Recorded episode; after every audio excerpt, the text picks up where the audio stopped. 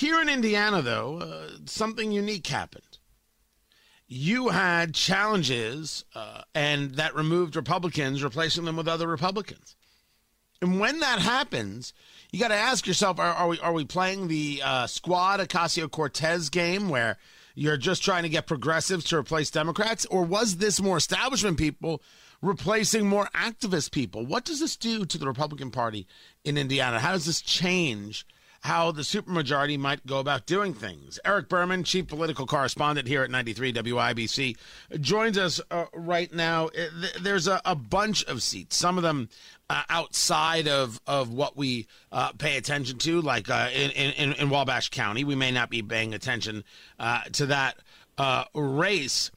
Um, but we certainly paid attention to the John Young race. We certainly paid attention to the John Jacob race. So, talk to me about how these things went. You have the story there at WIBC.com and where you think this places the Republican Party going into this next session. I think it places the Republicans slightly more conservative, not not a lot uh, to begin with. Uh, the people that you'd be hard pressed to find a Republican in the state legislature who isn't a conservative. I mean, there, there's degrees, obviously, it's not like there's there's a lot of left wing Republicans in the legislature. But there there are some uh, some hardline conservatives uh, who replaced some who might not have been as far out. There's also a couple in the other direction, but on balance, I think it moves things slightly to the right. What I what you have is you're, you're going to lose one one Republican Senate incumbent that's due to redistricting, five in the House, a couple of those due to redistricting, um, three just let, let out primary challenges. You mentioned John Jacob. Um, where they lost their primaries. They uh, they weren't in a seat with another incumbent. They got a challenger and lost. So John Young, John Jacob, um, the other one Dan, Dan Leonard up in Huntington, losing to uh, Wabash County Councilwoman Lorissa Sweet. So those three incumbents, Leonard, Jacob, Young, uh, go out the door. I think in the case of of Dan Leonard, you've probably moved that seat slightly right. Again, we're talking matters of degree. Um, John, we need to talk about John Jacob, and you mentioned Wabash County, where you've got Curt Nisly.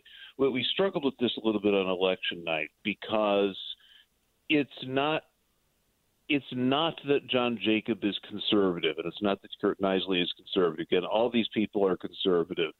That's not what cost John Jacob his seat. John Jacob and Curt Nisly got targeted by Republican leadership because they've been a problem for leadership just in the operation of the House with uh, with piles of amendments uh, on bills where they're not even necessarily related and sort of gumming up the works. So the more from the operation of the House is where those guys have stood apart more than ideology. So those two are leaving, but there's a couple of folks who uh, who may or may not, depending on how things play out. Um, take a similar approach. There's some something. So let me let know. me let me stop you there yeah. just for a moment. Talking to Eric Berman, chief political correspondent at 93 WIBC. When the Republicans target other Republicans because they're gumming up the works, that's seen as an establishment anti-establishment kind of, of, of, fight. You have some of the people who were there, some of these people you're talking about who just lost, uh, saying no to this, saying no to that, saying no to the other. It's not enough. It's not strong enough. It, it, it, it is very much in that mold of of what the squad does in terms of trying to move a party uh, further right. I argue that the Indiana Republican Party is amongst one of the strangest beasts in all of of, of nationwide politics. But was it if, if you're arguing that they're all conservative, it's just a question of degrees? Well, the question of degree is whether or not you're gumming up the works or not. So with these new uh, people, does uh, do do Todd Huston uh, and and and everybody else do they feel that they've got a a better road to get things done, or does it change what they do and it becomes either more moderate or more cons- or more to the political right? Well, it, it, remains to be seen if there's another John Jacob, and I guess Todd Huston will find that out in January. But for the time being, I think that uh, that Todd Huston's saying, yeah, things are going to be a little bit easier. We've gotten, uh, we've lost a couple of people who were we'll stay with that phrase. We, lost a couple of people who were gumming up the works. There's a good analogy there with some of the progressive caucus stuff at the national level, where these are, in many cases, these are safe seats. Although a couple of those up in Zionsville and Carmel um, where you had uh, strong conservatives winning in open seats. Those are not slam dunks for the Republicans. Those are some seats that were drawn as, if anything, slightly blue.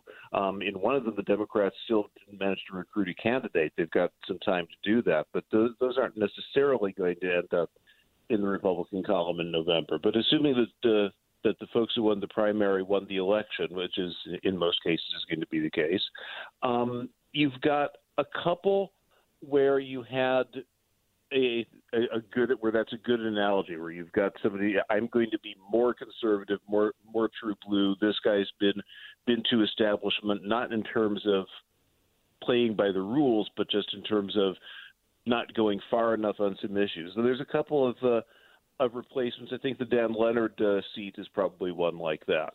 You've got a couple that go the other direction where it's not ideology, but it's the establishment saying, look, we need somebody who's going to actually work with the caucus. That's certainly the Jacob race.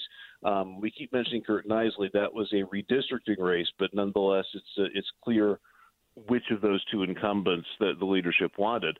And what I think has gotten missed a little bit in the Leonard race and the John Young race, while you do have probably more conservative challengers replacing conservative incumbents, those are in large part driven by redistricting as well. Even though those are not double incumbent races, what happened with John Young is he picked up a big chunk of Shelby County, a, a chunk of Sean Eberhart's old district where Sean Eberhart retired, and got trounced in Shelby County by a candidate from Shelby County. Now he lost his home county of Johnson as well, but lost Johnson narrowly and then just just got buried in Shelby.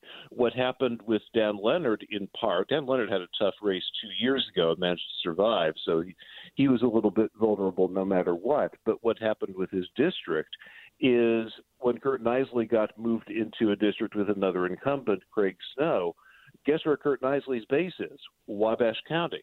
Most of Wabash County moved into Dan Leonard, Dan Leonard's district, who ends up winning that seat? A Wabash County councilwoman, Lorissa Sweet. So redistricting plays at least a part in those races as well.